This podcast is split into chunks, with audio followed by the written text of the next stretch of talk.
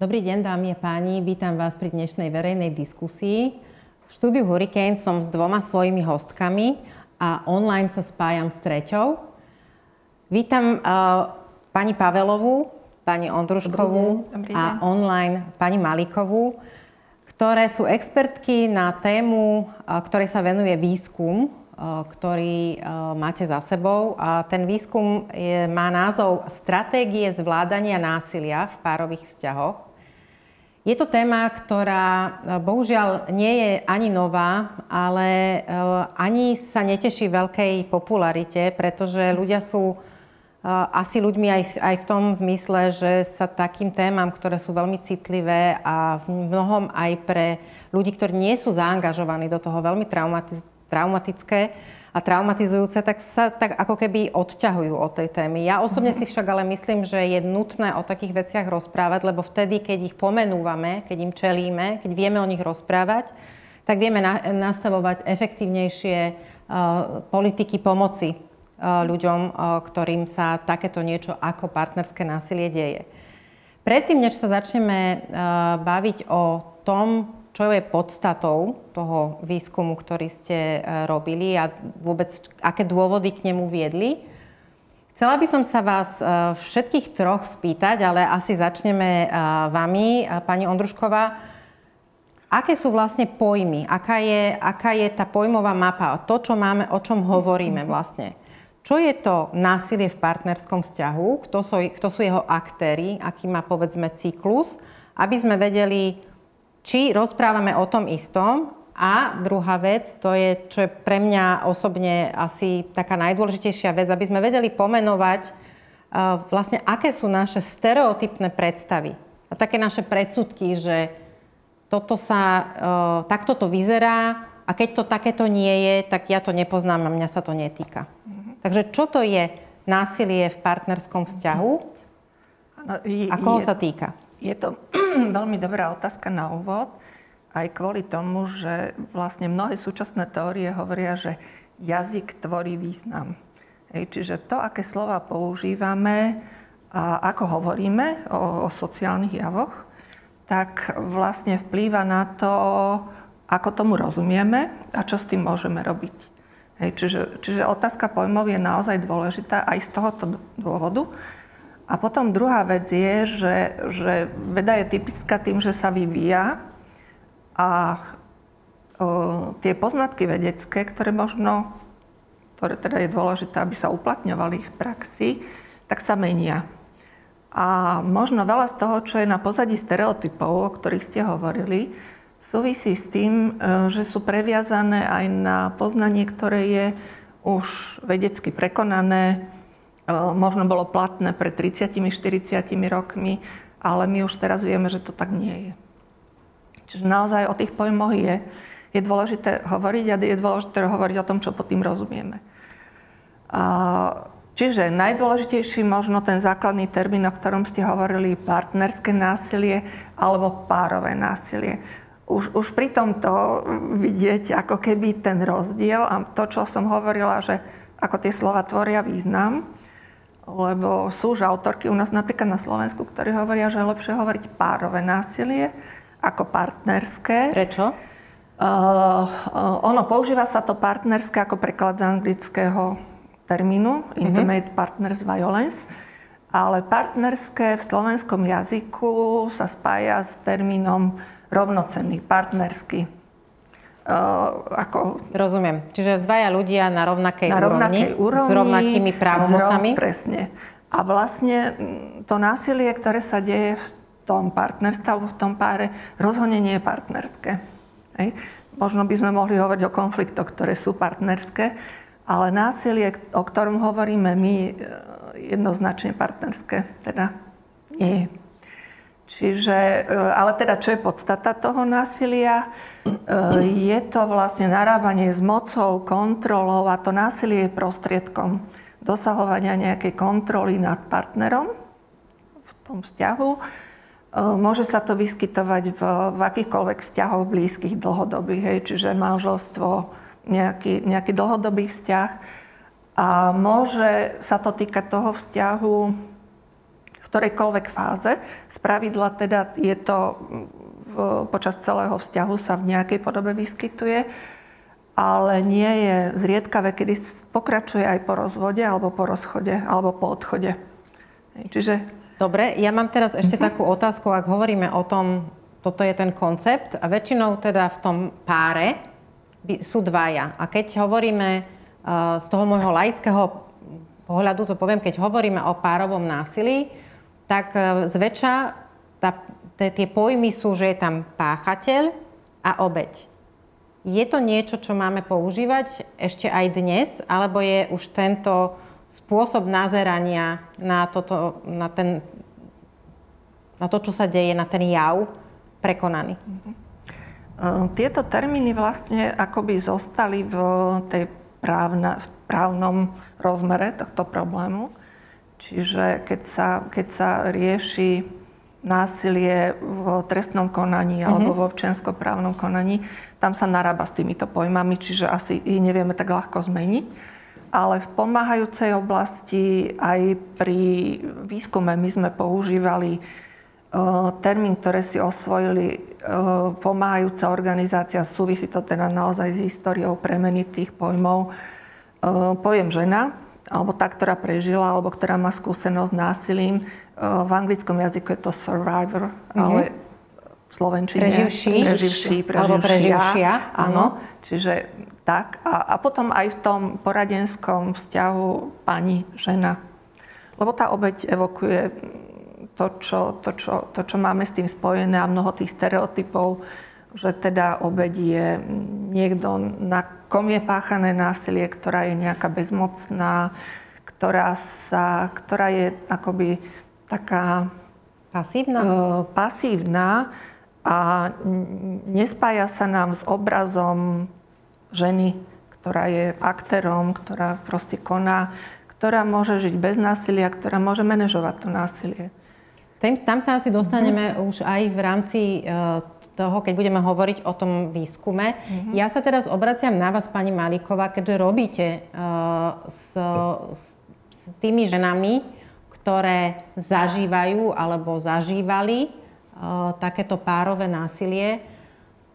Akým spôsobom uh, by sme mohli opísať, a teraz tiež budem trochu používať asi ten stereotypný pojem, že typická Hej? A ide, ide mi tam na jazyk, že typická obeď. Teda máme, máme predstavu, myslím, že naš, v našej spoločnosti máme predstavu, že existuje nejaká klasická, typická žena, ktorá je vždy tou obeťou. Alebo ak by mal byť niekto ten, kto takéto párové násilie bude zažívať, tak je to asi takáto a takáto žena.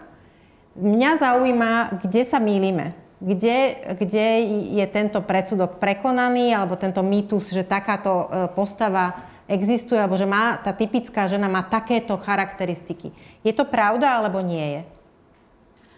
To je mýtus, ktorý sa tak dlho ťahá s touto témou a tak ako neexistuje typický páchateľ, tak neexistuje ani typická nepredisponovaná žena e, na to, aby zažívala násilie, partnerské násilie alebo párové násilie. Ide naprieč všetkými spoločenskými vrstvami, čiže nájdete ho aj v spoločenských vrstvách, ktoré, sú, majú nejaké sociálne problémy, ale takisto partnerské násilie zažívajú aj ženy, ktoré sú vysokoškolsky vzdelané z veľmi dobrých rodín, dobre finančne zabezpečené, čiže je to úplne naprieč celou spoločnosťou. A dáva to zmysel, pretože tak ako um, ani páchatelia nie sú len, len muži, ktorí majú základné vzdelanie a páchajú len fyzické násilie, nejaké také najprimitívnejšie formy, ale nájdete ich medzi aj v rôznych statusových povolaniach, tak presne tak aj e, potom ich partnerky tomu zodpovedajú, že tiež e, teda naprieč,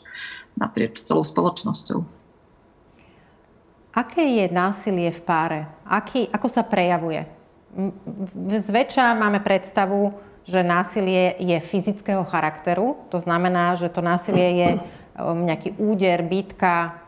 Ale aké, aké vlastne môže byť partnerské násilie? Aké môže mať formy?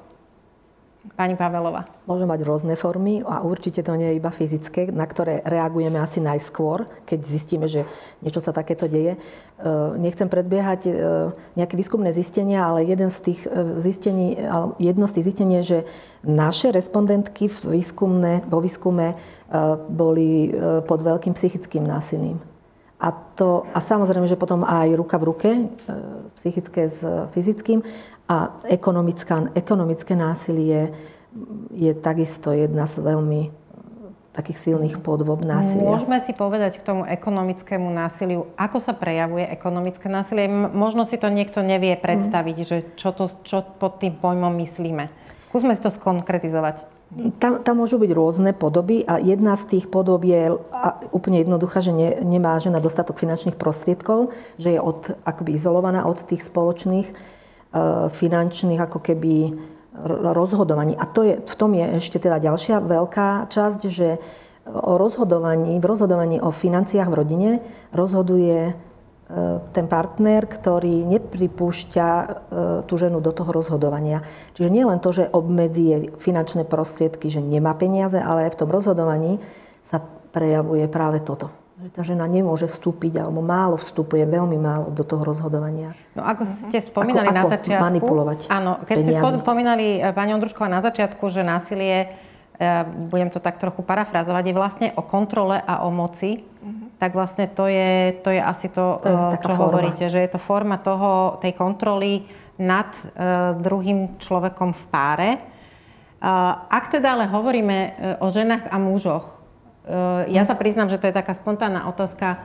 Máte niektorá teraz v hlave štatistiky, aké je to, eh, čo sa týka teda rodu, či, je, či asi je to pravda, že teda tými, ktoré sú tie preživšie, sú skôr ženy ako muži, ale nechcela by som to teda tiež nejakým predsudkom predpokladať, že sú iba ženy, ktoré sú tie, ktoré zažívajú partnerské násilie. Priznám sa, že nemám nejaké čerstvé štatistiky, ale uh, ono, štatistiky sa robia vlastne väčšinou z toho, keď uh, sa analýzujú intervencie, alebo teda ohlásené, lebo tam uh, zisťovanie toho je založené buď na tom, že uh, je podaný, podané nejaké trestné oznámenie, alebo teda máme skúsenosť pomáhajúcich profesí, kto je, mm, kto kontaktuje teda mm-hmm. pomáhajúce profesie. Čiže tie štatistiky nie sú presné, respektíve čo je presné, ale teda dominujú áno ženy, ale e, sú určite aj muži. A ja som sa napríklad stretla teda v, v kontakte teda v telefonickom s mužom, ktorý zažíval zažíval pravdepodobne násilie, lebo, lebo to by muselo byť ešte možno potvrdzované, ale v ďaleko menšej miere. V ďaleko menšej miere teda sa tam vyskytujú uh, ako uh, teda tí, ktorí prežili to násilie muži, ale napríklad častejšie muži seniory. Je, že tam, tam ešte, to je dôležité hovoriť, že teda tam to ide ako keby tá intersekcionalita sa tomu mm-hmm. hovorí že to môžu byť ľudia rôznych vekových skupín a že sa to môže teda tak akoby kumulovať tá rizikovosť. Že určite seniory sú viac ohrození, e, lebo sú slabší. E, napríklad mm-hmm. od, násilia alebo takéhoto narábania nevhodného svojimi deťmi. A tam môžu sa muži približiť tým ženám. Stále asi prevažujú ženy, ale tam ich je určite viacej ako teda tých mužov v tom aktívnom mm-hmm. veku. Pani Maliková, v tejto súvislosti ešte taká posledná otázka e, k tým, k tým pojmom a k jazyku a k tomu, že či vieme, o čom konkrétne hovoríme. Uh, mohli by ste mi prosím povedať ešte, aké sú, aký je ten cyklus partnerského násilia? Teda akým, akými fázami prechádza uh, človek ktorý to násilie zažíva, muž alebo žena, v ktorom, v ktorom sa teda cyklí. Vy ste mi to veľmi pekne opísali, že je to ako, ako, ako keby mapa, ktorá je pred toho človeka, ktorý to zažíva niekedy ako keby slepá, že ten človek vlastne nevie, kde sa nachádza. Čiže akom, v akom cykle, v akých bodoch ten cyklus prechádza, aby sme potom mohli už prejsť e, na ten samotný výskum a zhovárať sa o tom, aké boli tie konkrétne príbehy, alebo aké zistenia ste, ste z toho výskumu vlastne zistili? Uh-huh. My sme vlastne hovorili, alebo hovoríme o dvoch rôzn, síce, síce rôznych, ale podobných témach. Eh, keď hovoríme o cykle, tak eh, máme na mysli skôr, o cykle násilia, tak máme na mysli skôr dynamiku, eh, ako prebieha násilný vzťah.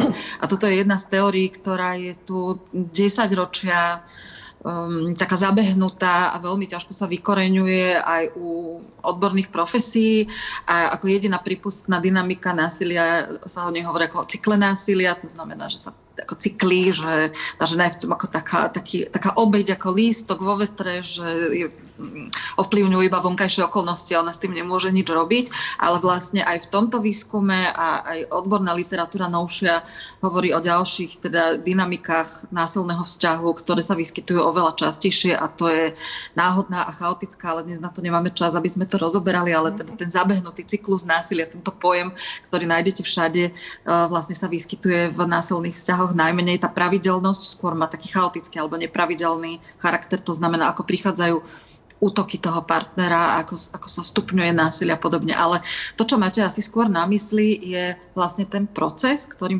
prechádza, žena v rámci násilného vzťahu a to je tá línia, tá trajektória, ktorú vieme zakresliť do nejakej mapy. Je to priebeh, čo je veľmi dôležité zdôrazniť, že u každej ženy je absolútne individuálny.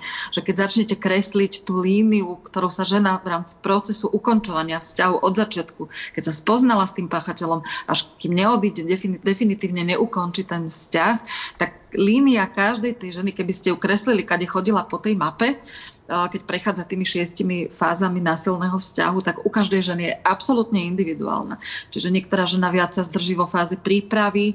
Um, veľmi typické je, že tá línia nie je taká priamočiara, že veľa ľudí má predstavu, že uh, násilie proste je vecou toho, že ukončiť to a, a ale, ale takou prirodzenou súčasťou práve tohto procesu ukončovania násilného vzťahu. Oveľa častejšie tam vidíme m, také odchody a návraty. Odchody a návraty. Je to veľmi, veľmi častý jav a že na naozaj niekoľko, aj nám sa to ukázalo vo výskume, že na niekoľkokrát odíde, potom sa vráti a až potom pred tým definitívnym odchodom sme videli, že tam tomu predchádzajú také body zlomu, ktoré majú tiež nejaké typické znaky, ktoré, sú, ktoré sme tam mohli vypozorovať.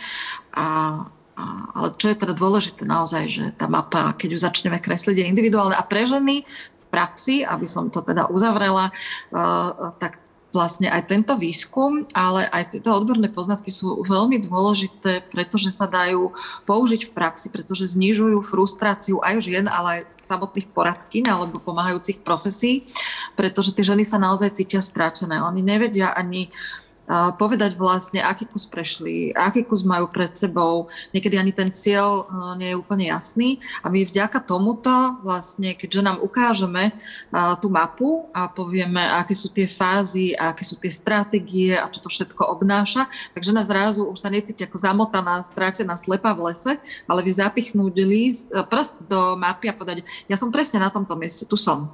A od tej chvíle sa cíti akoby oveľa kompetentnejšie silnejšie, oveľa menej bezmocne, má väčšiu kontrolu, má pocit, že má nad tým procesom väčšiu kontrolu, lebo presne vidí, kde sa nachádza a potom môžeme už na to nadviazať a hovoriť, čo všetko treba urobiť, preto aby sme sa posunuli niekde na tej línii ďalej. Ja som rada, že e, sme si povedali tento takýto teoretický začiatok, pretože e, chcela by som zopakovať, že ja osobne vnímam e, násilie v teda v párových vzťahoch ako tému, ktorá vlastne nemizne. To je, ona je stále prítomná. Niekedy sa ju darí dostať do médií viac, niekedy menej. A myslím si, že je to menej, ako by sme o tom hovoriť mali, ale je to pre ľudí veľmi únavné, pretože e, to nie je príjemná téma a človek sa takými vecami ako keby nechcel zapodievať. Ale či už tie eh, ženy, budeme teda hovoriť o väčšinou o ženách, ktoré zažívajú takéto, takéto násilie, či si to uvedomujú alebo neuvedomujú. Teda budem hovoriť alebo reagovať na to, ako ste to opísali tou mapou. Skúsme teda prejsť k tomu výskumu, aby sme zistili, a teda ma to, zaujíma ma taká tá predstava ženy, ktorá vlastne si musí ešte len uvedomiť, že to, čo zažíva, je násilie v tom páre, v ktorom žije. To je asi ten začiatok, že priznanie si toho, že to, čo žijem, nie je celkom, teraz neviem, či mám povedať normálne, ale nie je to to, čo sa mi páči, nie je to to, čo žijem šťastná a nie je to to, čo by som chcela zažívať najbližších XY rokov. Ako teda tento výskum vôbec ste začali robiť? Ako, prečo ste ho robili a aký je jeho význam? No, ja by som k tomu pár vietak na začiatok. E, presne tak, ako hovoríte o téme, ktorú my sme riešili, naozaj e, hovoríme niekedy málo, potom niekedy zase veci, ktoré nie sú celkom v poriadku.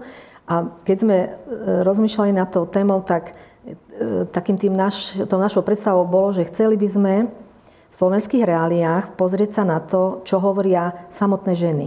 Pretože dostať sa k výpovediam ženy, ktorá týmto prešla, e, je veľmi komplikované a často sa stretávame s takými ako dedukciami, čo v tom je, alebo predpokladáme my sami, aj ako výskumníci, že čo asi sa tam deje, kde sa to deje.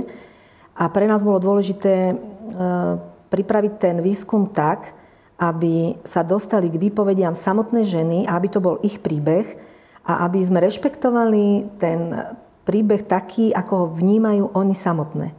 A to, to bolo to prvotné nastavenie, keď sme začínali a e, zamerali sme sa teda hlavne na stratégie, ktoré, teda, ktoré ženy využívajú na predchádzanie, zmiernenie a zastavenie násilia. Dali sme tomu názov v blízkych vzťahoch, ale pre nás blízke vzťahy e, vlastne sú, je párový vzťah, uh-huh. akoby uh-huh. párové vzťahy. A začali sme sa tam tak viac zaoberať e, touto myšlienkou práve preto, že sme sa tak zišli viacerí odborníci, ktorí sme s touto témou boli blízko a postavili sme tak, takú kostru toho projektu a chceli sme sa dozvedieť, že aké stratégie vlastne ženy používajú, ako sa tie stratégie menia a pod teda vplyvom akých faktorov, alebo ktoré faktory ovplyvňujú tú zmenu. Pretože presne tak, ako vy hovoríte, že tá žena, e, pokiaľ e, to nemá jasné sama v sebe, tak, a, e, tak, tak je ťažko vykročiť z toho, ale aj tomu predchádza nejaká etapa alebo nejaké obdobie, ktoré môže byť veľmi aj dlhé. A my sme chceli vedieť, čo sa vlastne v tom príbehu dialo od začiatku až, až po ten výstup. Čiže my sme mali v rámci výskumu 44 respondentiek, ktoré nám otvorili svoj príbeh Samozrejme, že sme zaručili anonymitu, riešili sme e, spoluprácu s mimovládkami, ktoré boli veľmi ochotné spolupracujúce a nám pomohli vlastne s tými rozhovormi, boli odborne pripravené na to, ako viesť to interviu, ktoré tam bolo. Takže máme tých 44 e, rozhovorov sme potom spracovávali a vyhodnocovali a zároveň sme potom na dynamiku sa pozreli ešte cez 8 príbehov, ktoré sme zmapovali, presne tak, ako to pred chvíľou hovorila kolegyňa kde sme sa pozreli ešte hlbšie do tej dynamiky práve násilia a do, do tej dynamiky cez e, transteoretický model. Tá mapa ako keby mala pod sebou, alebo tak, tak, tak, takéto portfólio uh-huh. Transteoretického modelu, ktorý ide práve tými fázami, o ktorých sme sa pred chvíľou bavili. A zistili sme, že tá, že, že, a nie, že zistili, preukázali sme v tých výsledkoch aj v tom, čo, čo, čo teda sme sa dozvedeli, že presne v zmysle tej pasívnej role ženy, že žena v tom procese, ktorom je, nie je akt, pra, pasívna obeď, ale aktívna osoba, aktívna žena, ktorá robí. A v tom procese ten predsudok, o ktorý sme sa tu bavili, vnímam ja za seba práve v tom, že máme predstavu, že, že proste tá žena sa otočí na pete, lebo zistí, že niečo sa udialo alebo niečo sa udeje nejaký incident a ona proste má to riešiť a že, a že je toho schopná. Toto je podľa mňa práve veľký mýtus a nám ukázal ten transteoretický model práve ten proces. Aj dlhoročný proces, práve k tej, kým príde k tým zmenám, ktoré vlastne dokáže ona urobiť a zároveň sme od, odhalili ako keby ešte faktory, ktoré ovplyvňujú to jej rozhodnutie aj zvonku. Nie len zvnútra, v jej individuálnych nejakých stratégiách, ale aj zvonku. A to je podľa mňa veľmi dôležité pre verejné stratégie alebo nastavovanie verejných politík, aby sme vedeli, čo sa vlastne deje vonku v tej verejnosti alebo v tých verejných stratégiách, ktoré tú ženu vlastne jej pomôžu sa z toho dostať a ukázal, ukázal to ten výskum, že je to veľmi dôležité vidieť presne, že kde, kde sa to deje a ako sa to deje. Ja tomu rozumiem, to vaše nadšenie z toho hľadiska no? aj vedeckého, aj z toho, že ste vlastne zaangažované odborníčky.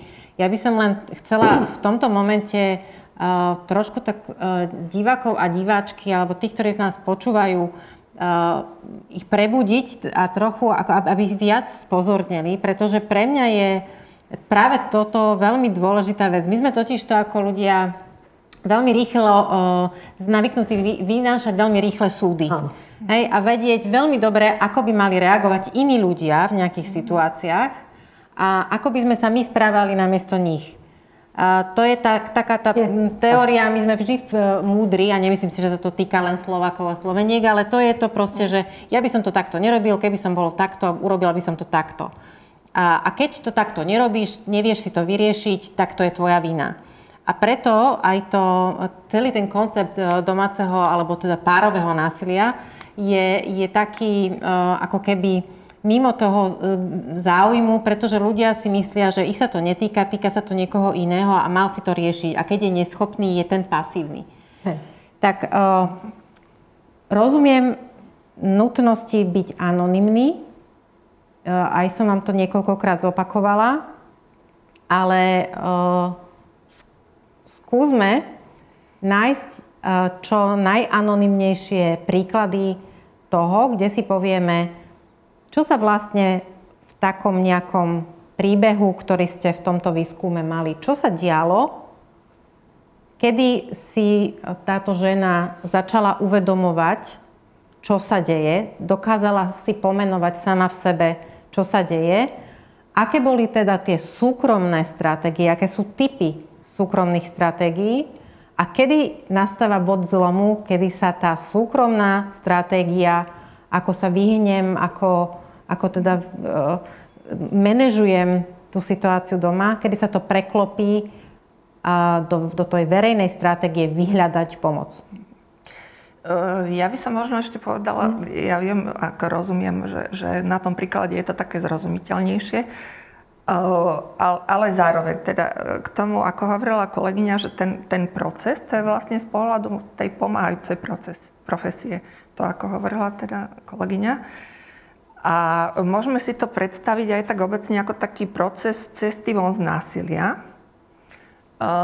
lebo niekde proste tá žena môže dokonca aj sama ako po tej ceste ísť, že nemusí to byť vždy za pomoci tej organizácie, lebo môžu nastať nejaké okolnosti.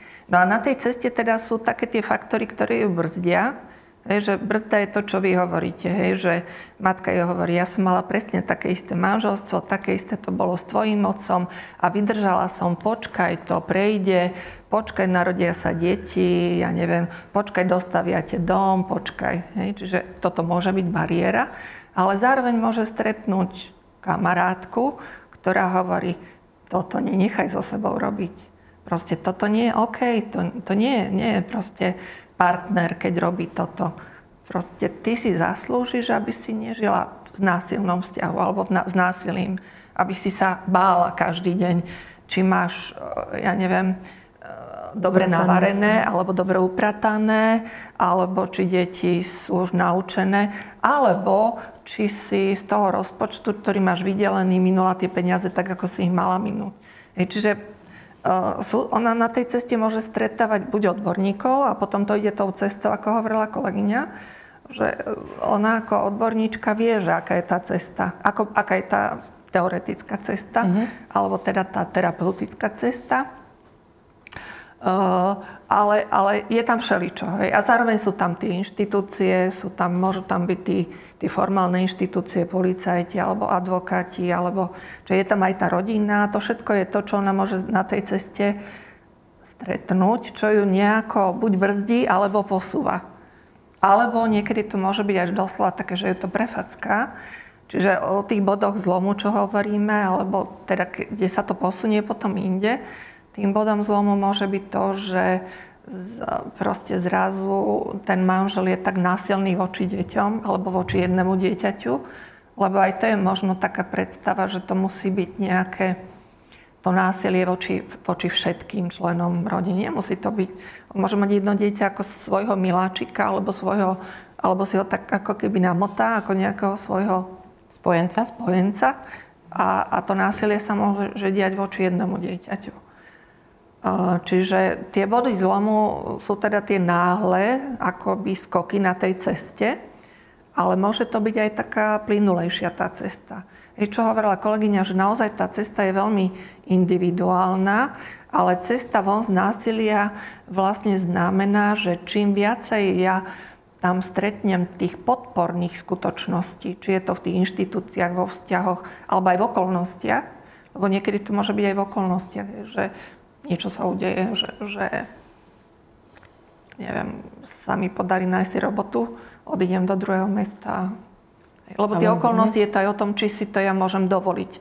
A teda možno, to by som trošku sa vrátila k tomu, čo vy ste hovorili, že, že možno sme necitliví voči týmto ženám, eh, alebo možno sme málo pozorní voči sami sebe eh, a vnímaniu toho, kedy my sami zažívame nejaké, proste toto neurobím, toto nepoviem, toto mám tak a tak, čiže toto je v nás. Jedno slovo som si tu ja po, uh, uh-huh. napísala a s vašim dovolením poviem, že to je podľa mňa jedna, jeden z tých našich tak zažitých predsudkov. Toto slovo je presne to, ktoré ja som si musela tiež zvedomovať.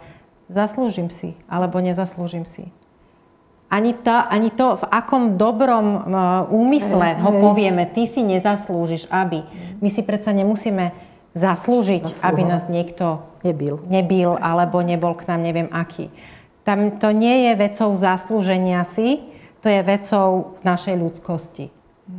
A s nami by mal každý zaobchádzať ako s ľudskou bytosťou bez rozdielu na to, či sme urobili niečo, čo, čím by sme si akože zaslúžili nejaké iné, lepšie správanie. Pani Maliková, povedzte mi prosím, aké sú teda typy tých súkromných stratégií, ktoré ženy zvolia alebo robia, aby sme teda ukázali, že sú aktívne aj keď ja musím za seba naozaj priznať, že je to veľmi náročné uh, učiť sa a vnímať to, čo žena robí, ako stratégiu vychádzania z násilia. Príde mi to naozaj ako keby, že veľmi, neviem, že či málo, ale, ale teda skúsme. Toto je, toto je niečo, čo, kde ja naozaj, že to potrebujem počúvať ako keby druhý, tretí krát, aby som si to zažila ako niečo, kde tú ženu obdivujem, že toto je jej vlastne aktívna uh, rola, tá, tá aktívna úloha, ktorú hrá. Takže aby sme porozumeli plne úlohe stratégií, to znamená, čo všetko ženy robia preto, aby znížili, uh, zastavili násilie alebo mu aspoň predchádzali, tak uh, by sme mali vedieť, a preukázal to aj ten výskum, že teda nemôžem hovoriť len o súkromných stratégiách, ale aj o verejných, pretože sú previazané v, ruka v ruke a nemôžeme o jedných hovoriť bez toho, že by sme spomenuli druhé.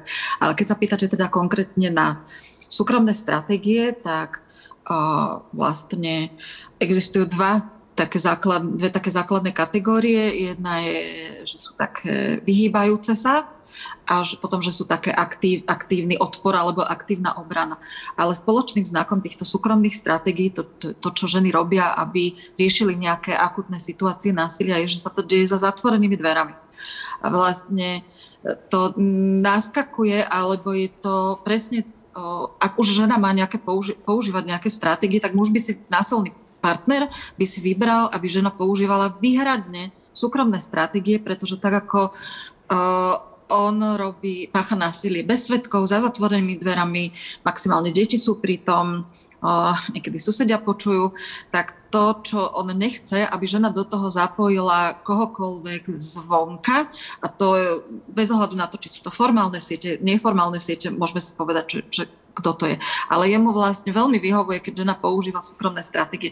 Aby sme vedeli, ktoré sú to tie súkromné, to je, keď žena sa mužovi vyhýba, spáva s deťmi v inej izbe, vyhýba sa nejakým témam, vyhýba sa jeho prítomnosti, nejakým rozhovorom, argumentácie, ale zároveň tam patrí aj to, keď sa žena fyzicky bráni.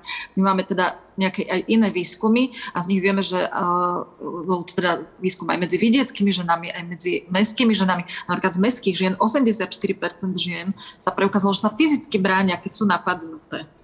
Uh, čo, čo je naozaj veľké číslo a hovorí to o tom, že teda ženy sú všetko možné, len nie, uh, majú len to nie je v nejakej naučenej bezmocnosti, ale že naozaj veľmi aktívne bránia aj seba, aj deti.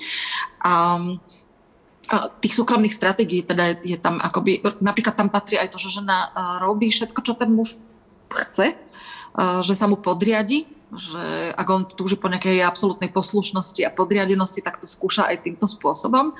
Ale bohužiaľ, ja aj keď so ženami o tom hovorím, tak toto je pre nich taká ťažká chvíľa, pretože niektoré hovoria, že ale ja, ja tieto stratégie používam už 25 rokov.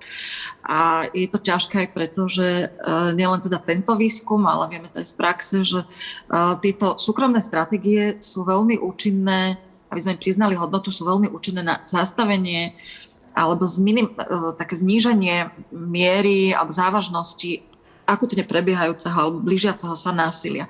Ale ak našim cieľom úplne zastaviť násilie, aby žena žila bez násilia, tak sa bohužiaľ ukazujú ako, ako nefunkčné. Nikdy sa ženám týmto spôsobom, používaním týmto, týchto súkromných stratégií za zatvorenými dverami nepodarí zastaviť na, navždy násilie. Násilník neprestane tým, že žena mu vysvetľuje, že sa rozpráva, argumentuje, dúfa, že on pochopí, ako veľmi ubližuje jej a deťom. A keď ženy toto pochopia, tak naozaj potrebujú si chvíľu prejsť takým obdobím uh, toho, že bože, však 20 rokov som toto používala a nikam to nevedlo. A je to tak preto, že uh, nemá, uh, násilník sa zmení alebo prestane s násilím, až keď pocíti dôsledky svojho správania a musí za ňoho niesť zodpovednosť. A nič z tých súkromných stratégií, ktoré ženy používajú za zatvorenými dverami, kde nie sú žiadni svetkovia, jemu neprináša žiadne žiadne dôsledky. On nie je za to potrestaný, nie je za to stíhaný, nie je exponovaný nejako konfrontovaný s tým napríklad právnym systémom a podobne.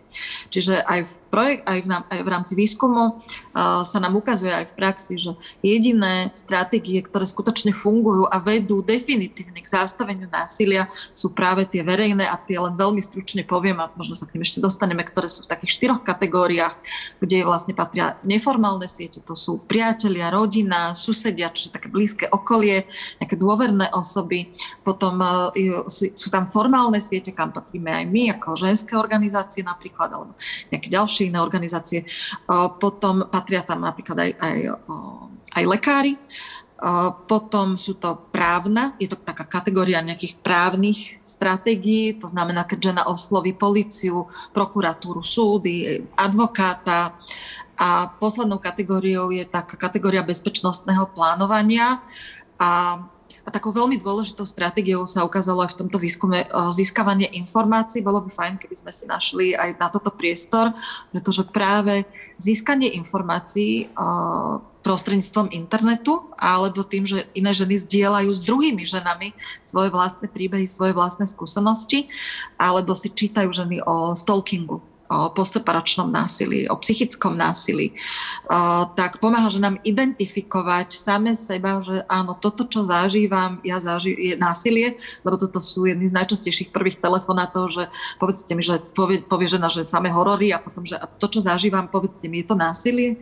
Čiže asi, asi zhruba toľko o stratégiách. Ja som sa pýtala na schvál na tie, na tie súkromné, pretože to je podľa mňa najviac podceňovaná časť eh, tej, eh, toho bránenia sa eh, ženy, ktorá zažíva takéto násilie.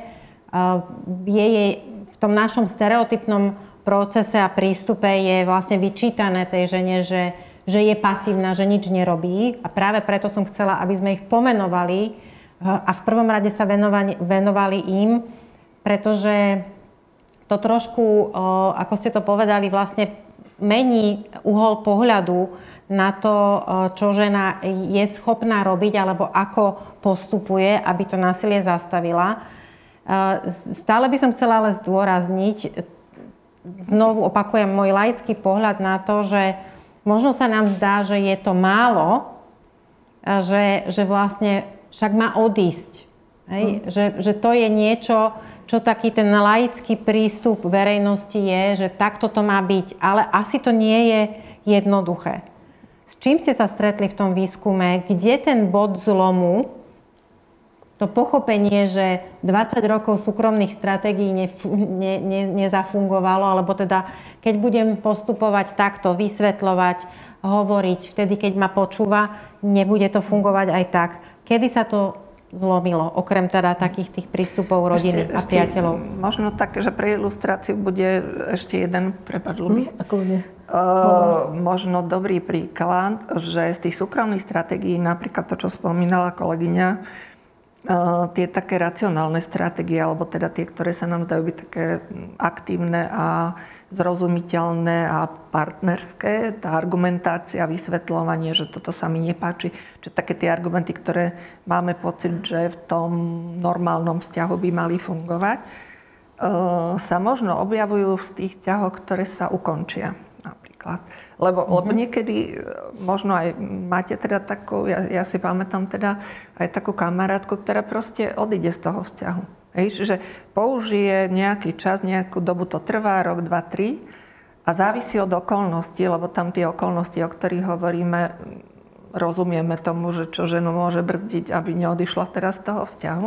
Ale keď sú tie okolnosti priaznivé a ona používa tie stratégie a zistí, že toto je násilie, toto sa mi nepáči, toto ja nechcem zažívať, je kompetentná a má možnosti, tak odíde z toho vzťahu. Aj vtedy môžu byť tie súkromné stratégie ako keby efektívne, uh-huh. ale to je pre nejaké percento žien, ktoré v podstate my sme neskúmali. Hej. Čiže e, predstavme si teda v tej našej populácii ženskej, ale aj mužskej, že sú proste ľudia, ktorí ukončia ten vzťah, lebo vyskúšajú niečo.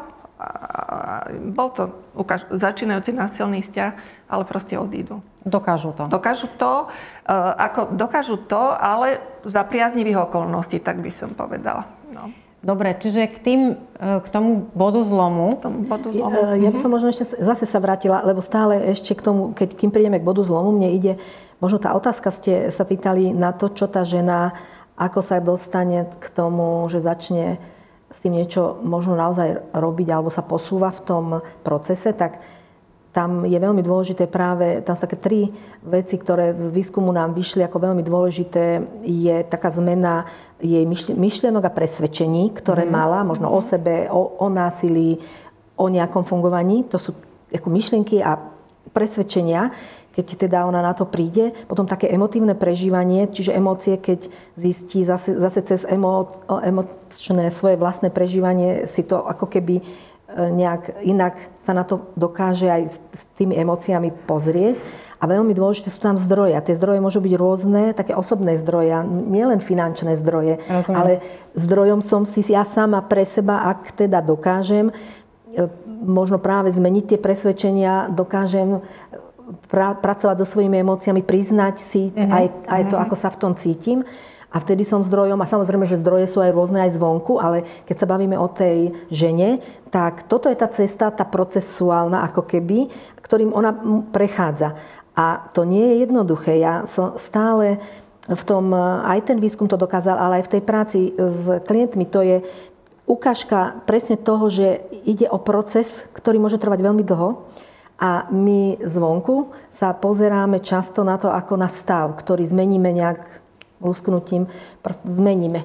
A nezmeníme proste, lebo ten proces musí prejsť aj tá žena. Netvrdím, že v každá, že niektorá aj neluskne tým prstom, ale ženy, ktoré sme v našom e, súbore mali, tak, tak to nemali takto jednoduché a prešli tým procesom a ten proces ukázal, že prechádzali tým procesom cez súkromné stratégie a práca nás, aj s prácou na sebe, aj a patria k tým aj tie informácie, o ktorých sa teraz bavíme, že to všetko vlastne ovplyvňuje mňa ako ženu, ako budem reagovať. A potom následne, keď ja konečne v tom procese, a to trvá v tom procese také nejaké štyri štádia, keď ešte sa len akoby pripravujem, alebo tri, sa pripravujem a zistím, že naozaj niečo chcem a ja vyjdem von s konaním a narazím na verejné stratégie, ako keby e, vyjdem von a snažím sa použiť verejnú stratégiu mm-hmm. Čiže a narazím, a zrazu tam narazím, narazím na mhm. niečo, na nepochopenie, na cestu a vraciam sa znovu späť. Mm-hmm. Vrátim sa z toho, z toho konania do prípravy, ale výskum ukázal, že ako náhle tá žena začne s tými verejnými stratégiami niečo robiť, tak ona už sa nevracia len tak, že zostáva, že vždycky tie verejné stratégie, keď začne, keď ano. sa posunie, aj keď sú negatívne, spomalia jej rozhodnutia, ale ona ide už neukončí, von, neukončí uh-huh. a mhm. začne používať také ako keby dlhodobé stratégie. Lebo ešte sme si jednu vec nepovedali a to je podľa mňa veľmi dôležitá vec, že, že žena, keď, na ktorú my sa pozeráme presne s, to, s tým predsudkom, že nič nerobí, tak ona e, využíva stratégie situačné na, vlastne na ochranu svoj, seba aj svojich detí veľmi intenzívne. A aj, už keď aj v tých verejných ako prejde tým stratégia, ona používa stále tie situačné sú ako keby počas celého toho procesu práve preto, lebo ide o, vlastne o, o jej vlastný život a o život, ochranu jej detí, čiže oni sú v tom priebehu tam stále. Aj keď sa vráti, aj keď ona, lebo to je to, čo my nevieme pochopiť a často aj v tých pomáhajúcich profesiách, prečo tá žena neodíde, prečo už keď raz prišla sem, prečo sa vráti. A ukazuje sa, že práve v štádiu konania je najviac návratov, keď príde do toho štádia, sa najčastejšie vracia a mení tie stratégie, lebo vlastne prispôsobuje ich tomu, ak, tak ako si povedala, aká je odozva, kto je tam, čo je kto povie. A čo povie mama, čo povie kamarátka, alebo podporí, nepodporí. A teraz ešte, keď príde na políciu, a mhm. na policie povedia, že však čo, jedna facka. Viete, tá byrokracia je dôležitá. Mne sa to, no. toto javí, ako keď to opisujete, snažím sa nájsť nejaký príklad pre ľudí, ktorí, ktorým to naozaj môže byť, e, alebo teda zdať sa im to také vzdialené a nepochopiteľné, že e, my všetci takéto niečo môžeme zažívať napríklad v práci. Keď si predstavíme, ano. že máme nejaký, ja neviem, toxický vzťah v práci, alebo že samotná práca, že to zamestnanie naše, než nás, že tam zažívame, nechcem teda degradovať tieto, uh-huh. ten, tú tému, o ktorej hovoríme, ale len možno nájsť nejakú metaforu toho, že to dozrievanie, rozhodnutia, ku ktorému musíme dospieť, je veľmi dlhodobé, individuálne, ako ste to povedali, niečo nás to stojí, musíme prejsť istými fázami. Nie je, nie je asi Eh, jednoduché alebo vôbec nie je možné eh, preskočiť eh, isté fázy, že, že proste k tomu, čo urobíme, musíme nejakým spôsobom dospieť. Pretože ak hovoríte o tých zmenách myšlienok a presvedčenia a toho, tej predstavy seba samej, svojej sebahodnoty, toho, čo už nechcem, aby mi niekto robil, pretože nechcem, pretože nie, že si to nezaslúžim, ale jednoducho nemá to tak byť, alebo nechcem, aby chcem, toto videli moje, moje deti, tak to má teda asi nejakú dynamiku a nejakú fázu. A ja som si, e, nechcela som povedať, že ten bod zlomu, ja som ho nebrala, ale rozumiem, že zase to je môj problém, že ja som to mala pochopiť. Bod zlomu je bod. Ja som ale už toto považovala, túto fázu, ako keby prichádzanie k tomu bodu zlomu ako za, za kľúčovú. No, je kľúčová, ale keď sa pozrieme na to cez, práve cez tie stratégie, tak ten bod zlomu, on môže byť v hoci ktorom, ako keby o tom procese v hoci ktorom čase, ale väčšinou, alebo najviac tých stratégií po bodoch zlomu tie ženy menia už v tých fázach, ja neviem, rozhodovania, keď už keď už vyskúšali všeličo uh-huh. a ten bod zlomu je tá situácia, ktorý, ten incident, ktorý, ktorú oni ktorá ich posunie Čiže v tej ten zmene. spúšťač toho, toho všetko, tej, tej, tej, tej úplnej zmeny. Uh, tej, uh, nech, no, nech sa páči, zareagujte ešte. Nie, že ako keby veľa vecí sa tam môže udiať, zmeniť. Ako keby, keď si predstavíme, že, že, že si náplňame nejaké také taký balík tej, tej našej sily, tak vlastne ako keby ktoré nás môže viesť na tej ceste von, tak ako keby sme si tam toho viacej naskladali, hej, že uh-huh. už som aj, ja neviem, videla som uh, rozhovor s nejakou ženou alebo nejakou odborníčkou. Um, sestra ma podporuje. Uh, už v podstate rozmýšľam o sebe, musím toto ja akoby prežívať. Deti mi hovoria, mama už po 20 Odíď. rokoch už by si naozaj mohla, teda jedno dieťa alebo obe deti A už v podstate si hovorím, však už nejako prežijem, aj keď pôjdem do krizáku. Hej, čiže je tam viacero tých vecí a potom, teda ja už to tam ako keby niekde mám, uh-huh. nejako mám nastavenú tú mysel a vtedy príde on a ja neviem, no. veľmi zbije syna. Veľmi zbije syna, alebo urobí proste niečo, čo, čo mi ako keby otvorí tak veľké oči, že sa poviem, ale teda toto nie. Hej. Je to tá posledná potom, kvapka. Posledná kvapka, uh-huh. ale zároveň platí to, čo hovorila kolegyňa, že teda ja niečo urobím, napríklad zavolám políciu, alebo teda idem podať trestné oznámenie, ale potom zase zrazu zistím niečo, alebo teda podľa toho, s kým sa stretnem, je pravda, že, že ako keby mení sa to prostredie. A to, čo my sme teda tak možno menej o tom hovorili, že, že toto sa deje v nejakej spoločnosti, v nejakom tom našom svete, kde lietajú alebo kde existujú nejaké také mm, pomenovania, o ktorých ste aj vy hovorili. Pardon že, že je, je tam takéto, že ako má správna matka e, sa starať o blaho detí. Je tam Bože. možno aj také ten, niekedy taký ten predsudok, že policia nekoná, ale niektorí policajti konajú. Hej, že, alebo sú sudcovia, ktorí sú podplatení, ale sú sudcovia, ktorí ako celkom, celkom v pohode podstate podporia naozaj vyhodnotia teda to oznámenie a konajú dobre. Ale zároveň je, že je to také nepredvídateľné, lebo neviem na čo natrafiť. Hej, že u nás tá spoločenská zhoda ešte nie je taká silná, tak ako je v iných krajinách, že by, že by bola tá zhoda v tom, že násilie proste nepatrí do vzťahu, e, je to, treba to odsúdiť, nie je to, nie je to ospravedlniteľné ničím. Hej, že, že, že toto s týmto my, my sami s tým máme problém. Hej, toto. Však diskutujeme o tom stále. Uh, ja toto, túto diskusiu vnímam vlastne ako keby v takých troch rovinách. Jedna, jedno je to, že um, ako keby vy poskytujete, pomenovávate a poskytujete informácie uh, tým ženám, ktoré získavaním týchto informácií sa môžu nejakým spôsobom si zapichovať ten, ten špendlík na tej mape, aby pochopili, že aha, že v tomto sa identifikujem, že toto sa vlastne aj mne deje, toto poznám. Druhá vec je, že by sme sa mali my, ktorí nezažívame to sami na vlastnej koži, v tom vlastnom živote, ale mali by sme sa možno naučiť byť všímavejšími k nejakým signálom, ktoré Keby sme boli bývali chceli, možno by sme ich mohli uh, vybadať v tom našom okolí. Stáva sa aj to, že, že, že, že, že vám pomenovali v tom výskume ženy, že nenašli odozvu, alebo teda nikto si nevšimol nejaké z tých uh, signálov alebo v rámci tých súkromných stratégií. Spomínali ste reakciu mamy.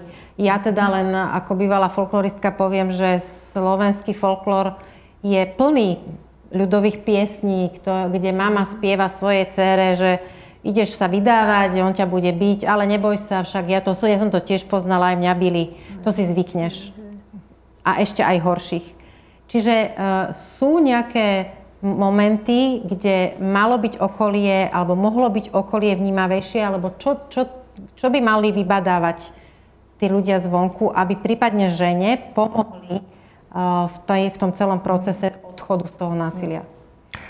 Ja možno trošku tak hej, e, zase zo širšia, ja som teda taký ten typ, ktorý mám rada to Holisticky tak upratať, tak, tak, tak, uh, ako, že, že predstavme si rôzne úrovne teda toho, čo sa dá robiť.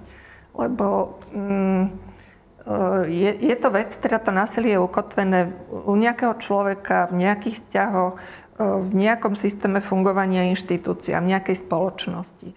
Čiže ako by my ako ľudia môžeme urobiť pri najmenšom to, na čo vy ste upozornila, že môžeme byť citliví, môžeme hovoriť o istých veciach istým spôsobom, aký jazyk hovoríme, hej, či hovoríme s nevažujúcim jazykom, či, či nejako reagujeme, keď sa deje nejaké násilie a hovoríme, ale to, to nemôžeme zľahčovať, hej, že, lebo už aj toto môže stačiť. Hej, akokoľvek to hovoríme v inom kontexte, nemusí sa to, nemusí to byť odkaz priamo konkrétne, že niektorá zažíva násilie, ale keď to hovoríme vôbec v tej spoločnosti, hovoríme to aj svojim vnúčatám alebo svojim deťom, tak je to taká jedna časť tej skladačky.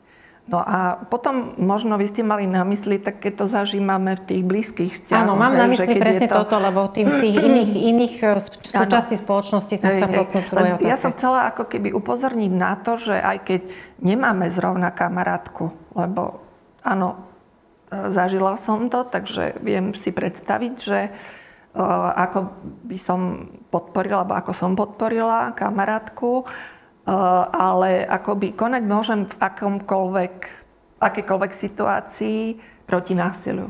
Mm-hmm. Je to fráza, ale myslím, mhm. že si rozumieme. No a mm, rôznym spôsobom, napríklad teda ja začnem, kolegyne ma určite doplnenia, tým, že je verím, že my, my narábame s tým konceptom, že ženy sú expertky na seba, ale vôbec človek je expert na seba, že toto by sme mohli podať univerzálne, tak ako ženy, tak aj muži sú experti na svoj život. Čiže proste, keď žena hovorí niečo, čo prežíva, tak jej verím. Že, že, a v tých blízkych vzťahoch je to tak, že keď mi to hovorí priateľka, tak tomu uverím a tým jej dám vlastne tú hodnotu, hej, že validizujem ju. Tým jej dávam aj tú kompetenciu. Mm-hmm. Hej, že ty rozumieš sebe, si kompetentná a, a, a vieš aj konať. Vidím, že si aj konala. Že proste mm-hmm. je, je to posilním... Že tú dôveru jej dám tak, a ona a ako keby to posilním. ako človeka, mm-hmm. ktorý je kompetentný, ktorý je kompetentný teda aj na úrovni toho myslenia, prežívania a konania. Pani Paželová? Ja mala som presne to na rozume tiež a my, tie ženy hovoria o tom, že naražajú práve na to, že, že nemajú dostatok e, dôvery. Ako keby, že, že to, čo oni e, od iných, to, čo oni vlastne hovoria, ak aj hovoria, tak sa zľahčuje, tak sa možno nedáva tomu taká nejaká vážnosť a a keď sa to deje z blízkeho okolia, tak vtedy to je ešte komplikovanejšie, lebo sa ukazuje aj to, že ak e, tá rodina, teda to neformálne prostredie, ktoré, ja neviem, kam, kamarátky, e, rodičia, ja neviem, niekto blízky. Veľa sme tam mali kamarátov, ktorí pomáhali vlastne v tých fázach kam, kamarátky teda tých uh-huh. žien. E, tak vtedy vlastne, ak oni pomôžu, ak do toho vstúpia, tak ten proces sa zrýchli. To je to, tie otázniky, čo stále máme, prečo tá žena to robí tak dlho a prečo to nejde, alebo nám sa to zdá, ona, to nie je pravda, že, že nerobí a nie je pravda ani to, že trvá to tak dlho, ako ona potrebuje z môjho pohľadu, kým sa dostane tam, o čom sme sa bavili, ale ak do toho vstúpi tá rodina a podporí ju a uverí, uverí tomu, lebo často sú presvedčované tie ženy, že nie je to tak, akoby zvonku, že však, však vlastne nič, tak vtedy sa to zrýchli ten proces. A to je podľa mňa dôležitá vec aj pre všetkých blízkych príbuzných, aj kamarátov, že môžem pomôcť, aby to išlo rýchlejšie, aby tá moja kamarátka to nezažívala ešte 10 rokov, kým, keď ja ju odmietnem. Hej, že, že proste to, tie ženy a, pod, a tie, ktoré, e, tie neformálne skupiny ich podporia, tak oni vo e, väčšine sa z toho dostanú. Pani Maliková, aká je vaša reakcia na toto?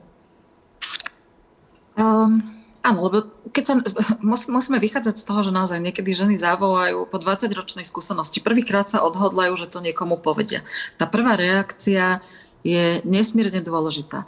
Ak narazí na nepochopenie, odsúdenie, bagatelizovanie, minimalizovanie, alebo to, že sa niekto aj, už aj ten neutrálny postoj um, nie je vhodný, pretože páchateľ násilia nepotrebuje nič iné ako neutrálny postoj, ktorý on si vysvetlí ako súhlas so svojím správaním, tak ak žena nedostane e, reakciu, ktorú potrebuje už pri tom prvom oslovení, a to je jedno, či formálne alebo neformálne siete, tak to vníma ako spochybňovanie jej vlastnej skúsenosti, podráža jej to nohu. A s tým potom súvisí aj, spoločen, aj sociálna podpora či máme na mysli, že, že tá žena pod, dostane podporu od okolia a nielen v podobe toho, že my ti veríme všetko, čo hovoríš, ale aj je preukázané a my to vidíme, že ženy majú oveľa menšie dopady násilia a, a aj oveľa rýchlejšie sa dostanú z nejakých traumatických zážitkov v prípade vysokej miery sociálnej podpory. Čiže to je akoby jedna z úplne kľúčových vecí, že nespochybňujeme a ja rozumiem tomu, že pre niektorých to môže byť taký obrovský skok, pretože páchateľ, on vytvára nejaký mediálny, nejaký verejný násilný partner. Častokrát on má, on je buď chameleon, on má také dve tváre, alebo robí všetko preto, aby okolí ho nevnímalo ako násilného. A pre ženu je veľmi ťažké akoby to okolie presvedčiť, ktorého 20 rokov poznajú ako nejakého e, dobrého otca, vzorného občana a zamestnanca roka, e, presvedčiť o tom, že tento človek za zatvorenými dverami sa správa úplne príšerne. A pre ľudí to môže byť náročné urobiť tento veľký skok a prijať ten obraz e, muža, o ktorom im žena hovorí, lebo im to na to nenasadá. Ale je veľmi dôležité počúvať ženu a neodradiť ju od toho, aby hľadala ďalšiu pomoc a toto si vysporiadať nejako v sebe. A tu je dôležité zase vedieť to, že násilník robí všetko preto, aby tento obraz to mimikry, aby udržal, pretože potom vlastne tým žene, žene stiažuje prístup k tej pomoci a dokonca aj ženy samotné vám povedia, že ale myslíš si, že niekto ti uverí, že ja som robil, akože, že, že, ako keď im toto budeš rozprávať. Čiže on systematicky si udržiava akoby ten verejný obraz taký, ešte aby aj v tomto to ženy stiažil.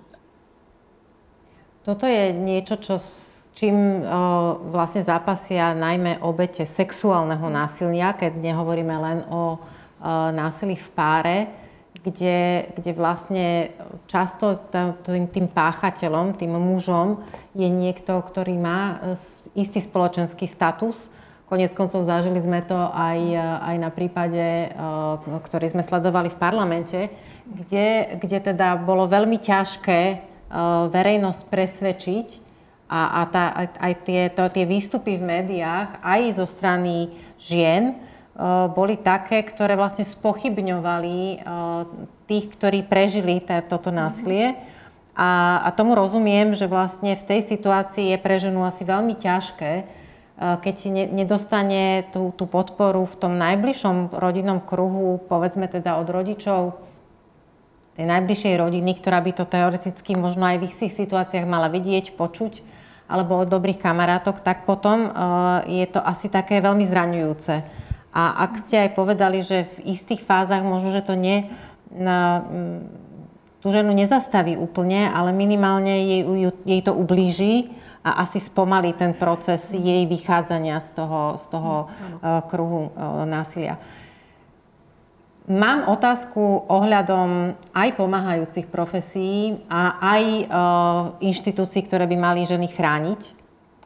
Vyšlo niečo z toho výskumu ktoré, čo vám teda naznačuje, že e, existujú aj nejaké nevhodné alebo stereotypné prístupy e,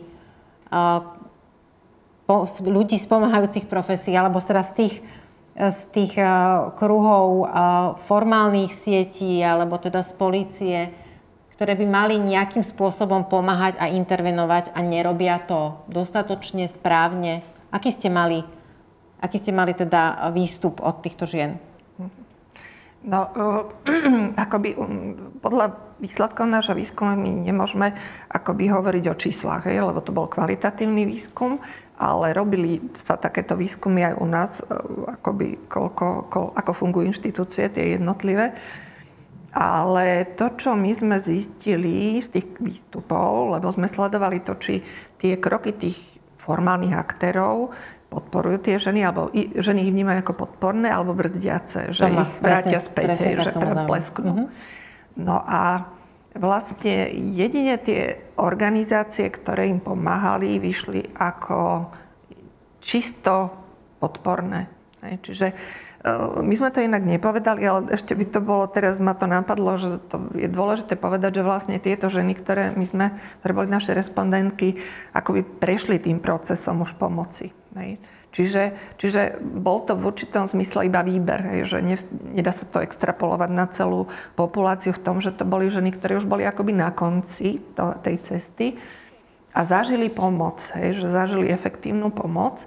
Čiže tie od organizácií, ktoré sú v tzv. bezpečnej ženskej sieti a ktoré sú postavené ako ich, ich činnosť alebo ich pomáhajúce aktivity na tých najnovších prístupoch a na tej najnovšej akoby kvalitnej praxi. Uh, takže v tomto smere to len vysvetľujem, že oni vyšli mm. ako keby jedine tie akoby čisto len podporné. Ale rozumieme tomu, lebo to je trošku taký artefakt, že keby sme nebrali sme všetky pomáhajúce, lebo, lebo však sme o tom hovorili, aj vy ste na to naražali, že aj medzi odborníkmi existuje veľa stereotypov, ako to myslím, že nie je žiadne tajomstvo.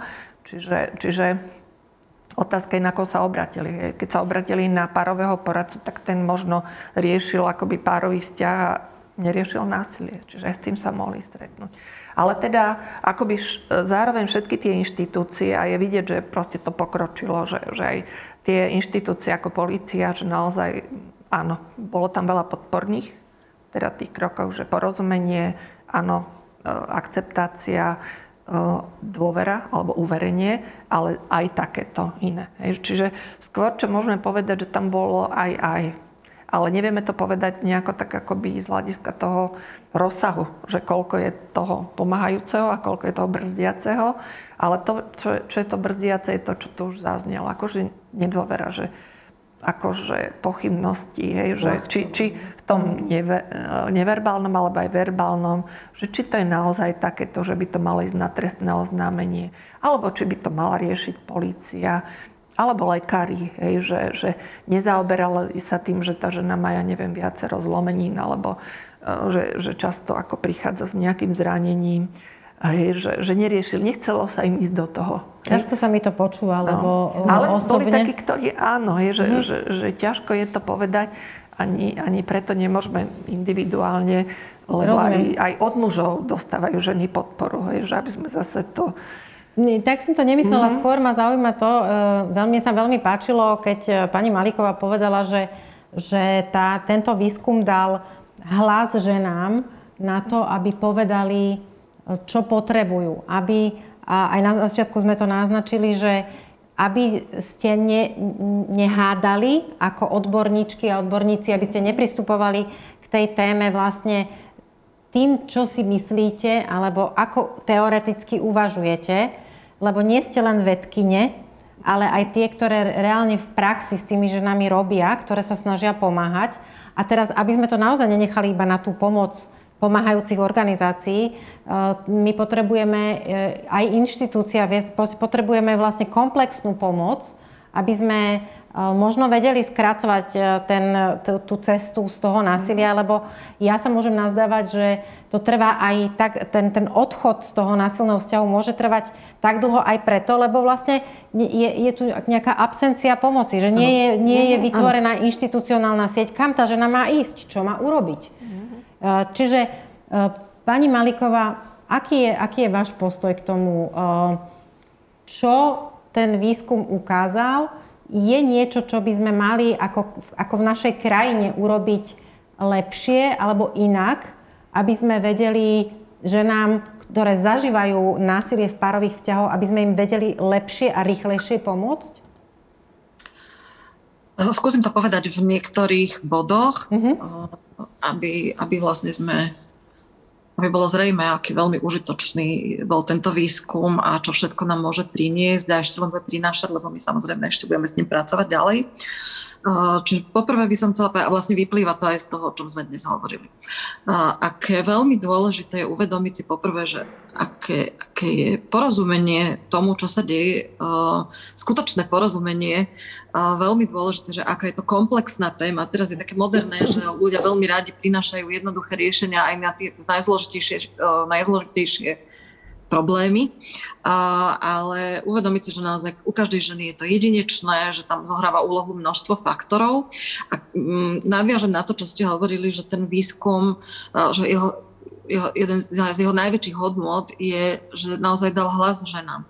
Pretože o, my nemáme prinášať nejaké riešenia alebo formovať služby, o, metodiky a to, čo vlastne poskytujeme ženám podľa toho, ako si my myslíme, že by to bolo pre ne najmudrejšie, e, najlepšie a že my sme tí najmudrejší, ale vychádzať ich skutočných, z ich skutočných potrieb, z toho, čo oni prežívajú a to, čo by im pomáhalo, to, čo naozaj v ktorých, ktorý, a tie potreby a ciele sa ešte k tomu menia. A mali by sme, a, a zároveň priniesol ten výskum aj reálny obraz žien, ktoré zažívajú násilie. A toto je veľmi dôležité, pretože toto tu stále panuje, stále sa s tým nevieme vysporiadať. Je tu, nikto si nevytvorí obraz o ideálnej obeť bankového prepadnutia, ale všetci si vytvárajú obraz o ako má vyzerať ideálna obeď a správna týraná žena. A samozrejme, každý, každý má ten obraz nejaký iný. Um, a to je nereálne, žiadnej žene v histórii sa ešte nepodarilo sa do toho strafiť a ani to nie, nie je cieľom, ale mali by sme vedieť, že, že um, mali by sme sa vysporiadať s tými zastaralými teóriami, že žena je pasívna a že urobí dva, tri pokusy preto, aby sa vymanila zo vzťahu a že potom to vzdáva a používať syndrom, teóriu syndromu tyranej ženy a naučenej bezmocnosti a ja neviem, čo všetko možné, ale po, ako prijať naozaj tie novodobé moderné teórie, že žena je aktívna, že robí nesmierne veľa vecí, používa obrovské množstvo aj súkromných stratégií, aj verejných stratégií, aby obránila seba a svoje deti a aby ich udržala v bezpečí, zdraví a podobne. Takisto um, sa ukázalo, že tie reakcie okolia by mali byť také rešpektujúce. Že, mm, a to sa týka aj pre neform, aj, aj pre okolie, pre priateľov, pre rodinu, ale týka sa to aj profesí, pretože my keď nám žena povie e, to, čo zažíva, tak sme hneď tak pripravení a vieme, že tento krok, druhý krok, tretí krok a hneď, hneď by sme vedeli, čo všetko ona by mala urobiť, ale ona na to nemusí byť pripravená. Čiže ten prístup by mal byť taký rešpektujúci, že áno, až bude, budeš pripravená. A povedz, čo môžeme urobiť, čo by pomohlo, aby si s tý, tými jednotlivými fázami prechádzala rýchlejšie, aby, čo by, aké zdroje potrebuješ a podporu, ďalšia vec, ktorá je veľmi dôležitá, že by sme si mali nielen takto my vo výskumoch, kde sme mohli dať ten priestor, ale všetky profesie, to neznamená, že len poradkyne, ale to sa týka aj policie, to sa týka znalcov, to sa týka najmä znalcov, si vypočuť celý príbeh ženy. Pretože pri násilí platí, že kontext je všetko. Čiže uh, to je veľmi dôležité, aby, aby si urobili celkový obraz, pretože potom tam sa minimalizuje priestor na nejakú projekciu, na ten stereotyp tej správnej obete a správnej tyranej ženy. Myslím si, že všetky tieto profesie by sa mali vzdelať v čo sa týka najnovších vedeckých poznatkov a najlepšej praxe. A a samozrejme potom celé by to malo viesť e, nielen k takému lepšiemu vzdelaniu, e, už od malička vlastne, ale mali by sme si osvojiť aj nulovú toleranciu násilia. To znamená, že nepripúšťať na žiadnej úrovni, e, že násilie v nejakej podobe z nejakého dôvodu, lebo ona urobila to, alebo povedala to, alebo má takúto vlastnosť, takže si nejakým spôsobom násilie zaslúžila, alebo že je prípustné. Kým sa s týmito vecami nevysporiadame, s týmito, ktoré som hovorila, tak máme pred sebou ešte celkom dlhú cestu. V podstate ste naznačili takú tú poslednú, ani neviem, že či to mám nazvať témou, len je, je to taká myšlienka, ktorej, ktorej som sa včera večer venovala, keď som nad, rozmýšľala nad, nad dnešnou diskusiou, že akým spôsobom je možné rozbíjať nejaké existujúce kultúrne vzorce, ktoré v našej spoločnosti máme, ktoré bagatelizujú alebo tolerujú partnerské násilie, teda párové násilie. Vyslovene ako keby to, čo ste spomenuli, že tá nedôvera, to také, že a naozaj si si istá, že čo je tá hranica, že kedy, kedy je to dosť. Komu, komu je, kedy je násilia dosť? To je podľa mňa, z môjho pohľadu, to je úplne, že ja nerozumiem tom celkom, že kde a prečo tento kultúrny vzorec u nás vlastne stále v slovenskej spoločnosti pretrváva a akým spôsobom by sme mali proti tomu, nechcem používať slovo bojovať, lebo je tiež je také násilné, ale ako postupovať, ako, ako sa snažiť meniť tú našu mentalitu také, takejto tolerancie a bagatelizácie násilia. No, ja by som povedala, že to je taký boj, hej, že neustály, toho, toho. lebo tak ako e, sa snažíme akoby rúcať stereotypy, tak sú celkom efektívne e, iniciatívy alebo stratégie alebo akcie, ktoré naopak ako keby sa vracajú k tým stereotypom. Čiže e, za mňa je to naozaj téma, ktorá je o o rodovej citlivosti, rodovej rovnosti a to, to, ako tú implikáciu alebo ten dôsledok to má rovnako pre mužov ako pre ženy. Že, že zase nie je to témou tejto diskusie, ale akoby aj napríklad muži, ktorí redefinujú svoju maskulinitu, hrdo sa k tomu hlásia, že proste sa neidentifikujú s takouto maskulinitou, že tá, ktorá, ten, ktorý teda tú ženu nejako uprace, že je proste ten hrdina. Ehm, prispievajú teda k tomu, že sa, že sa čiže aj tie akoby skupiny alebo diskurzy rôznych spoločenských skupín k tomu prispievajú. A samozrejme aj politiky, hej, že nielen sociálne politiky, o ktorých hovorila možno viac teda kolegyňa, že ako sú inštitúcie pripravené, a ako sú v tom systéme nejako aj akoby zasadené. Lebo niektoré ako keby veci sa dejú postupne. Teraz sa aj tie centra na pomoc obyťam vytvárajú, že to sú také nové inštitúcie. Mm-hmm. Čiže akoby sú tie kroky, niektoré dokonca sme ako keby prebehli, ale predbehli, že máme ich podobné ako v tom Rakúsku, čo sme spomínali. Aj inštitút vykázania bol, je tu relatívne dlho, alebo existuje, ale nevyužíva sa. Čiže natoľko, ako by sa mohlo. Aby sme vysvetlili, že, že je to že inštitút, teda kedy, ide... kedy násilník áno, áno, je teda vykázaný z domácnosti a nie je to tá partnerka, alebo teda žena, ktorá musí odísť, lebo to je také ako tiež náš stereotypná predstava, že ona má odísť, pritom je to jej domov, rovnako ano, ako toho partnera, ano. ktorý voči nej je násilný. A ešte by som povedala, že to je ten problém, ktorý vlastne je problémom aj detí, ktoré často v tých vzťahoch asi bývajú, že prečo vlastne oni majú byť tí, ktorí by mali odísť a prísť o domov, keď vlastne sú ešte aj tí, ktorí sú preživší ktorí to násilie zažili. Ano. A e, keď spomínate deti, tak a spomínali ste aj to sexuálne násilie. E, vlastne, keď robíme v týchto oblastiach, tak sme citliví na všetko to násilie, ktoré sa deje a vieme, že to súvisí teda aj čiastočne aj s tým vzdelávaním, čiže od škôlky, hej, že uh, akoby prevenciou je aj to, učiť malé deti vnímať svoje hranice, čo sa mi páči, čo sa mi nepáči, že čo je OK, čo, čo, čo druhí môžu robiť, čo nemôžu robiť, o čom mám právo rozhodovať si ja, e, čo je neprimerané správanie, ako ja môžem ubližovať druhým, lebo proste to sa učíme, hej, že celý život. A samozrejme, že aj my ublížime niekedy to, ako sa netvárme, že nie, ale teda byť voči tomu citlivý, počúvať, proste... Ospravedlniť sa. Ospravedlniť sa, že vieme vlastne, ako by to mohlo byť a tá nulová to- tolerancia násilia, o ktorej hovorila teda kolegyňa, je naozaj dôležitá. A za mňa teda tie, akoby, tá, tá, tá zmena tých vecí, ktoré súvisí s tým jedným balíkom, podľa mňa, s tou rodovou rovnosťou, rodovou citlivosťou, mm, s takými vôbec otázkami ľudských občianských práv, tak v tom politickom rozumiem. kontexte. Hej, hej. A kontrola a, a, ľudské, teda tak, ženského tak, tak. tela a snahy o, o obmedzenie hej. interrupcií vlastne tiež súvisia s tým, že si nevážime alebo tak. prikladáme uh, ženám iné postavenie v tej spoločnosti, tak. keďže spoločnosť si, uh, si ako keby vyhe, chce vyhradiť právo rozhodovať za mm-hmm. ženu.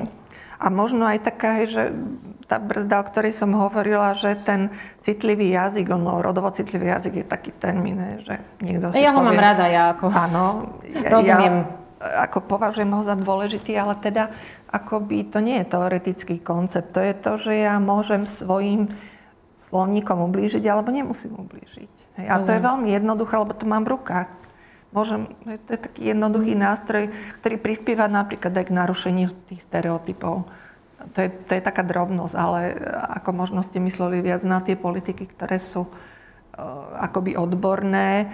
A, a áno, deje sa to. Deje sa vzdelávanie aj policajtov, dokonca aj sudcov, aj, že v posledných dobách. Možno menej je to v tých profesiách, aspoň neviem o tom, možno Dana bude vedieť napríklad lekáru, že toho prvého kontaktu, alebo všeobecných lekárov ktorí Ja som mala na mysli vo všeobecnosti mm-hmm. a, a teda patria tam určite aj, aj tieto ako mm, cielené vzdelávanie profesí, ktoré prichádzajú do, do styku so ženami alebo teda ľuďmi, ktorí zažívajú toto párové násilie. Ale mm, ja mám taký dojem, že e, je veľmi dôležité sa snažiť meniť e, náladu a mentalitu a to, tie, tú toleranciu a mieru tolerancie alebo netolerancie v celej spoločnosti. Mm-hmm. Ako, aký je váš názor, alebo ako sa na to pozeráte vy? Čo by sme mohli robiť v rámci takých tých našich vlastných individuálnych nastavení, aby nám toto neprišlo ako niečo, čo sa nás netýka, pretože to nezažívame? Možno by sme sa mohli nad tým len zamyslieť v prvom rade. Často sa tvárime, že, že sa veci nedejú a to je v takej našej nejakej mentalite, že odídeme od ťažkých tém, to, ako sme na začiatku začínali. A ja nechcem povedať, že to je ľahká téma, ale že ju stiažujeme, vlastne robíme ťažšo ešte tým, ako pristupujeme k nej. Že tým sa ona ešte stáva ako keby neriešiteľnou, alebo z nášho pohľadu, možno z pohľadu nejakých iných ľudí. Že je to proste téma, ktorá tu je a s ktorou máme pracovať. To je pre mňa taká práca na sebe, aj so sebou, aj so svojimi možno stereotypmi. Každý z nás, možno dneska, keď sa ľudia po tejto diskusii zamyslia, nad, každý nad svojim e, stereotypmi, ktoré v sebe máme, všetci máme, tak možno, a keď len jeden sa podarí nejak zmeniť, alebo keď začnú nad tým rozmýšľať, to je cesta. Stále niečo robiť aj s, s prijatím toho, že to je... Zvedomovať. Si? Že mm-hmm. je to tu proste. Nemôž, tým, že to schováme, alebo sa niekde zatvárime, že nič sa nedieje, tak tým tomu nepomôžeme. A, a, a tá ťažkosť potom sa nám zdá, že to je neriešiteľné. Ja si myslím, že riešiteľné je všetko, akurát, že akým spôsobom a ako dlho. A, a ešte mi tam išla veľmi silno, keď si hovorí ani, že dostupnosť služieb v tej praktickej mm. úrovni, na tej praktickej úrovni, dostupnosť odborne z dobrých služieb, to je podľa mňa téma, ktorá je tiež veľmi otvorená v tom a ktorá by mohla pomôcť sami s tým, ale tá dostupnosť, tie ženy hovorili o tom, ako tie, tá dostupnosť nie je taká, ako myslím, možno myslíme. Už sa to mení, jasne, zlepšuje sa, ale stále ešte treba viac pracovať na tom. Pani Maliková, posledné slovo dnešnej debaty. No to viete, že stále človeka niečo napáda ešte, by Áno, nepochybne by sme ešte vedeli eh, rozprávať ďalej a ďalej. Aj mne naskakujú nové a nové no. témy ale skúsim teda, aby to bolo aj nejakým spôsobom užitočné a aj zhrnutie a možno aj, aby som nadviazala na to, čo hovorili kolegyne. To, čo sa ukazuje ako veľmi dôležité, je teda samozrejme, že čo sa týka empatie, tak naozaj nemusíme zažiť všetky veci na svete, aby sme vedeli zapojiť svoju empatiu a predstaviť si že ten človek niečo potrebuje, že sa mu niečo stalo a to, že sa to nedie nám alebo v našom okolí, takže uh, že to neexistuje, to je prvá vec. Druhá vec, a ja ako problém vnímam aj to, že častokrát sa násilie zobrazuje tak skratkovito vo verejnom priestore, napríklad, že sa ukazuje len, a to bolo, to bolo aj v niektorých tých príbehoch vo výskume, že ženy majú problém identifikovať také sofistikovanejšie formy násilia, ktoré na sebe zažívajú, ale častokrát aj len psychické násilie, pretože ak sa kampane alebo ak sa vo verejnom priestore zúžuje mm, obraz násilia e, partnerského len ako na facky, modriny, ako, ako nejaké vážne veci, e, tak naozaj veľká časť žien môže mať problém sa, seba v tom spoznať, e, pretože potom si hovoria, pretože spoločnosť im ukazuje, že však skutočné násilie je ako len v tejto hroznej podobe. A ešte im to naskakuje aj na to, že aj partnery, keď už sú konfrontovaní násilným násilný, s, s násilím, tak povedia, že však ale skutočný pachateľ je len ten, čo, ja neviem, bije tehotnú ženu alebo ju bije každý deň. Čiže aj pre tú ženu je to oveľa ťažšie, lebo ten signál z tej spoločnosti prichádza, že toto je skutočné násilie, to, čo ty zažívaš, tieto, e, že ti tu každý deň chodí dve hodiny za tebou a vykrikuje na teba, um, potom nezostávajú žiadne stopy, ale ženy potrebujú vedieť, že aj toto je násilie, že násilie sa prejavuje v takých rôznych podobách, ktoré je aj ťažko nejako zobraziť a podľa mňa týmto môžeme naozaj poškodzovať ženy, že im vlastne komplikujeme to, aby sa identifikovali ako tie, ktoré zažívajú násilie. To je to je druhá vec. Tretia vec, ktorá, ktorá mám potrebu povedať aj vzhľadom na tie výsledky výskumu, aj to, čo sa ukazuje v praxi, že častokrát sú, a to súvisí zase so vzdelávaním profesí, že častokrát sú ženám, ktoré zažívajú násilie, odporúčané um, kontraindikované, nesprávne uh, nejaké formy riešenia, čiže namiesto toho, aby boli poslané do ženskej organizácie, ktorá poskytuje špecializované poradenstvo, špecializuje sa na tú tému. Stranné poradenstvo, kde sa nemôže stať, že by jej neverili, kde naozaj je tá pomoc komplexná, kde je to previazané správnou pomocou a so všetkým možným, tak sú posielané do rôznych párových terapií alebo ženy, alebo ženy podľahnú tomu, keď ten partner na to tlačí. Do psychologického, do párového poradenstva, do rodinného, e, kde vlastne len v alternatívnych podmienkach pokračuje násilie a zase žena námiest robí úplne presný opak toho, čo robí, pretože namiesto toho, aby sa sústredila na svoje potreby, to, čo ona potrebuje, že ona potrebuje v kľude, v bezpečnom, dôvernom prostredí si usporiadať myšlienky, povedať svoj príbeh, eh, ako vyjasniť si ciele a spôsob, ako to dosiahnuť, tak zase sa rieši len proste partnerský život, eh, pre ňu už vlastne nefunkčný vzťah častokrát a zase má investovať ďalšiu energiu do udržiavania vzťahu, namiesto toho, aby teda si vyriešila problém s násilím.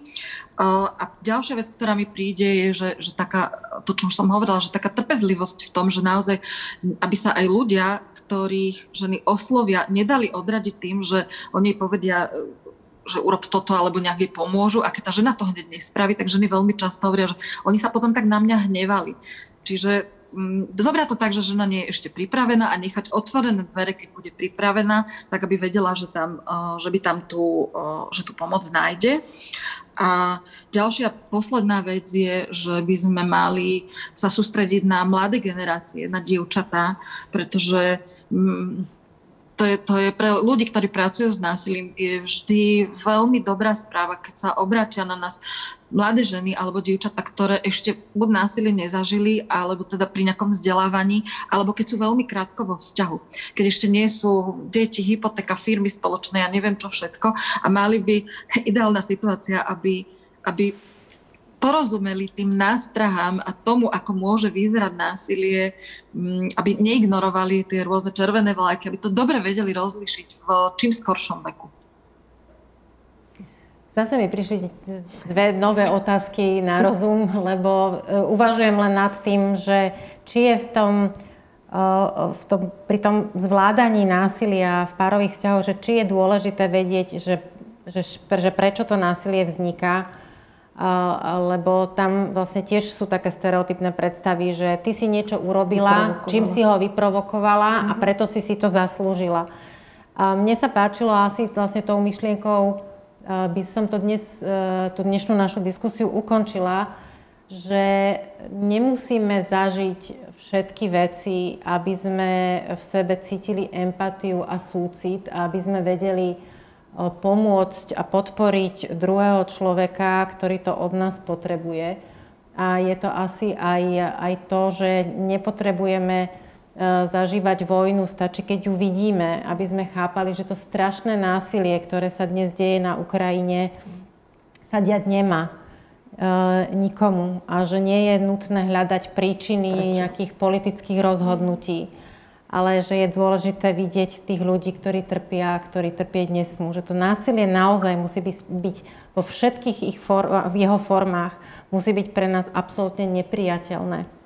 Ja vám veľmi pekne ďakujem, uh, milé dámy, uh, za dnešnú účasť aj za to, že ste trpezlivo a hľadali slova, ktorými by ste laikom a laickej verejnosti, nielen tým odborníkom, a, ale aj teda ženám, ktoré možno sa dnes identifikovali, alebo možno sa zamysleli nad tým, akým spôsobom pomôcť niekomu, o kom tušia, že by tú pomoc e, možno potreboval.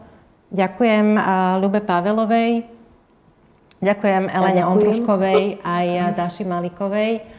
A so všetkými divákmi a divačkami dnešného streamu sa lúčim a poprosím vás, keď budete môcť, tak dnešnú diskusiu aj zdieľajte na svojich sociálnych sieťach. Ďakujem pekne. Dovidenia.